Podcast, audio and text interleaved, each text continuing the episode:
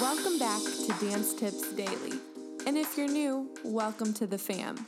I'm your host, Danny Albertina, and this is the podcast where I read to you, with the author's permission, of course, short and sweet dance excerpts on topics such as choreography, performance, mental health, physical health, nutrition, education, and more. Bonus episodes released the first of every month featuring exclusive one on one interviews with those who keep our dance community alive. If you're ready to spend a little time getting a little better each day, let's dance in. Thursday, August 6th. Happy Thursday, dancers and dance lovers. We're going to have a thoughtful Thursday today on the episode. Um, the article I'm reading to you is from Caitlin Heflin and it's found on danceplug.com.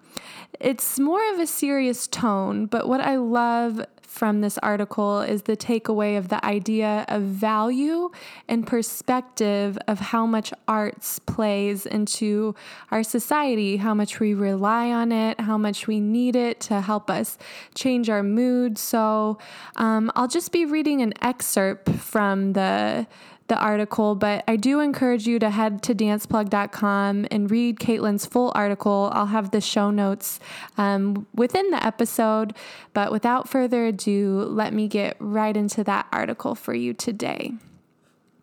If quarantine in the United States taught us one lesson, it would be this Americans love the arts. What would the months of self isolation and social distancing have looked like without television shows, movies, music, books, live stream, and pre recorded performances?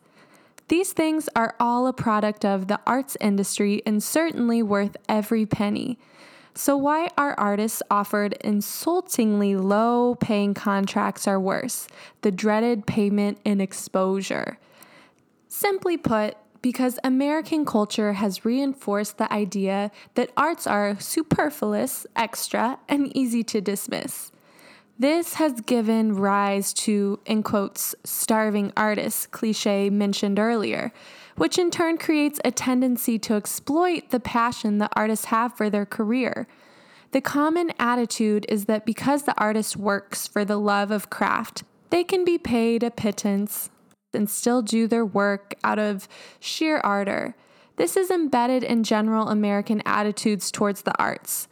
Arts are not typically well funded in schools. A career in any form is often initially laughed off or even condemned by friends and family, and even artists underpay other artists. If the schools in the United States do not educate children on the many values of the arts, the result is a population of adults who do not understand the inherent necessity for art in a culture and will therefore be unwilling to give it respect, let alone its full monetary due. That is playing out across the nation right now. The coronavirus pandemic has offered a unique opportunity for many to step outside their daily lives and examine the constant grind which was deemed as normal to operate on. This is not to trivialize the gut wrenching hardship that these last months have wrought on the American people, but simply offer a slightly different perspective for the creatives in this country Perhaps now is the time to realize that the way things were operating is not the way things have to be. To be sure, there are major cultural and ideological shifts that have to happen in the United States in order for artists to produce more economic security and financial support. But there are steps that can be taken by individuals.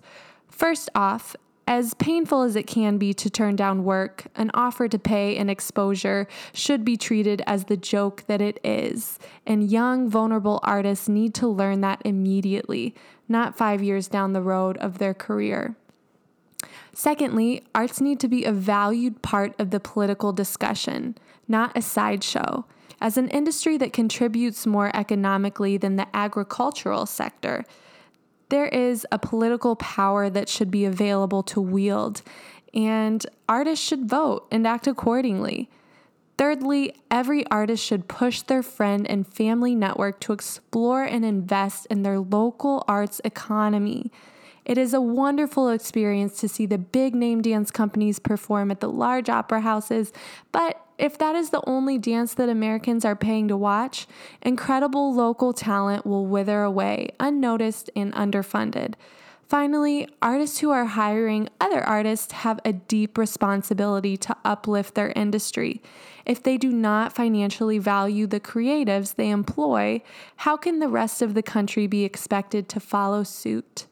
Many crumbling structures in American society were revealed in the last few troubling months, and the precariousness of an artistic career in today's economy was no exception.